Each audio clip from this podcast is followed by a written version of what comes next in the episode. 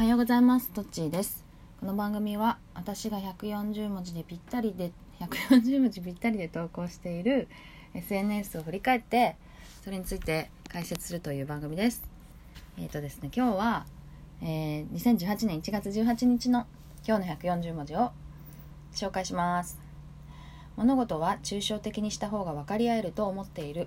僕はイチゴが好き。私はリンゴが好きって言っても分かり合えなくて少し酸味のあるみずみずしい果物が好きなら分かり合える。抽象化する時に自分のフィルターが加わるからただ事象を描写するだけじゃなく自分の言葉になるのかな？と書きました。えっ、ー、とねまあ抽象度とかいう言葉を私の周りの人はよく使う人が多いんだけどえっ、ー、とまあちょっと本当に出来事とかエピソードの話をずっとするよりは私はちょっとこう抽象度上げた方が好きであのそういう話を延々としてるのが結構好きなんだけどただねただ最近気づいたのは本当に抽象抽象度高めの話が好きな人同士で話してると ずっと平行線っていうことがあるんだなと思ってお互いね同じことを話してるのに別の角度から話してるばかりにあの全然理解が進まないってことがあってそういう時はいや例えばこういう時のはこうでしょっていうふうに一回具体的なことを話すとあ確かにあなたの言ってることは 分かるよってことになるんだよね。だからそれは気をつけなきゃいけないなっていうのは最近の気づきなんだけどにしてもただただね具体的なことをずっとあの言ってるのはやっぱりちょっと私は苦手でちょっとなんかまあこの例に言ったようにちょっと酸味がある方が好きなん酸味があってみずみずしい方が好きなんだよねとかいうふうにあの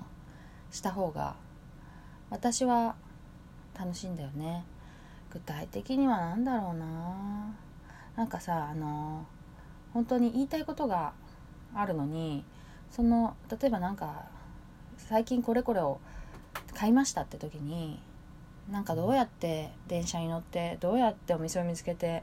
お店のなんかどういうふうに並んでる中でその中からこうやって買って店員さんに何て言われてみたいなことをちょっと大げさだけど話す人もいてね。私はちょっとそれは苦手ででまあ聞くのも正直苦手であの、まあ、どうしてそれを買ったのかとかあと何のために買ったのかとかちょっと抽象度っていう言葉で合わないのかもしれないけどなんかその中の意図みたいなのとかが欲しいんだよね話の中に。そうするとなんか相手のことも、まあ、自分のことも振り返振り返ってなんか分かり合える共通点が見つかるなと思っててあのまあでもただねその細かなエピソードの中に美しさとかなんかうん感性にね響くものをも見つかるのでそれもまたよしなんだけど どっちがいいっていうのはなかなかねどっちが絶対的にどっちがいいっていうのは言えないんだけど時と場合によるんだけどでもちょっと抽象化した話が好きだなっていう感じ。でまあ本当にただその事象出来事を描写するだけじゃなくて自分の言葉になるっていうのがいいなって思ったんだよね。この時はね。だけどそう。だけどその本当に具体的なエピソードを話す。まあその具体的なエピソードの話し方も自分のフィルターが変わるからそれを話す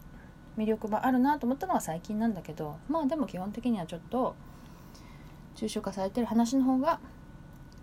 好きっていうことだね。それは分かり合えるからなのかなと思った思ってんだけど実際のところはどうか分かんない。分かり合えるから